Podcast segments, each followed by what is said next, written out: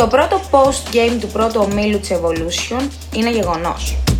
Τρεις αγωνιστικές μετά και η συγκεκριμένη δωδεκάδα φαίνεται να είναι ο λίγον τι του Ρλουμπούκι. Αν εξαιρέσουμε τους Young Ballers και τα τσουβάλια που βρίσκονται στις δύο πρώτες θέσεις έχοντας το απόλυτο 3-0, από εκεί και κάτω φαίνεται ότι όλοι μπορούν να κερδίσουν αλλά και να χάσουν από όλους. Οι πράσινοι, κυρίως με την νεανική τους φρεσκάδα, συνεχίζουν να κάνουν πρωταθλητισμό και στην κατηγορία της Evolution. Μετά την περσινή τους εξαιρετική χρονιά στο πρωτάθλημα της Development 2. Τα τσουβάλια με όπλο τους στο γεμάτο και ταλαντούχο ρόστερ τους ξεπερνάνε το ένα εμπόδιο μετά το άλλο με το πέρας της κάθε αγωνιστικής. Και ακολουθώντας το ίδιο τέμπο, σίγουρα θα μας απασχολήσουν μέχρι τα playoff.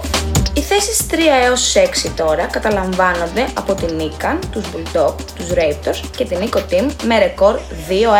Η Nikan με την επιστροφή της έχει καταφέρει να κερδίσει το ενδιαφέρον των αντιπάλων της, καθώς όπως φαίνεται, όποιος βρεθεί απέναντί της θα ρίξει ποτάμια υδρότα για να την υποτάξει. Οι Bulldogs είναι ο ορισμός της ομάδας refuse to lose. Κοιτώντας τα μάτια κάθε αντίπαλο και παλεύοντας το κάθε παιχνίδι σαν να είναι τελικός, τα σκυλιά είναι ίσως η πιο σκληρή ομάδα του ομίλου. Αν τους υποτιμήσεις, την πατήσες. Οι Raptors τώρα, παρά το στραβοπάτημα της πρώτης αγωνιστικής, δείχνουν εμφανή σημάδια βελτίωσης. Η τελευταία τους νικηφόρα επέλαση απέναντι στον Λεοντάριο στα τελευταία δευτερόλεπτα είναι βασικό πουστάρισμα ψυχολογίας για τη δύσκολη συνέχεια που βρίσκεται μπροστά τους. Οι πρώτες 6 θέσεις ολοκληρώνονται με την Nico Team, η οποία δεν έχει σταματήσει να μας εκπλήσει 1,5 χρόνο τώρα, όσο δηλαδή είναι και η παρουσία της στη διοργάνωση.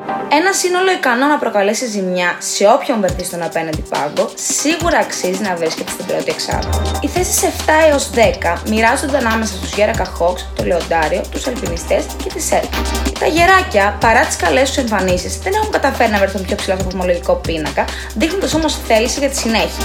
Το λεοντάριο, είτε λόγω απουσιών είτε γιατί μάτι τους έχει καρφώσει μάτι, έχει καταφέρει μέχρι στιγμής να πάρει μόνο μία νίκη. Φυσικά θα ήμασταν ανίδιοι αν βγάζαμε συμπεράσματα από τα μέσα Νοέμβρη, όμως οι λέοντες πρέπει να, να ανασυγκροτηθούν και να δείξουν την πραγματική τους ποιότητα.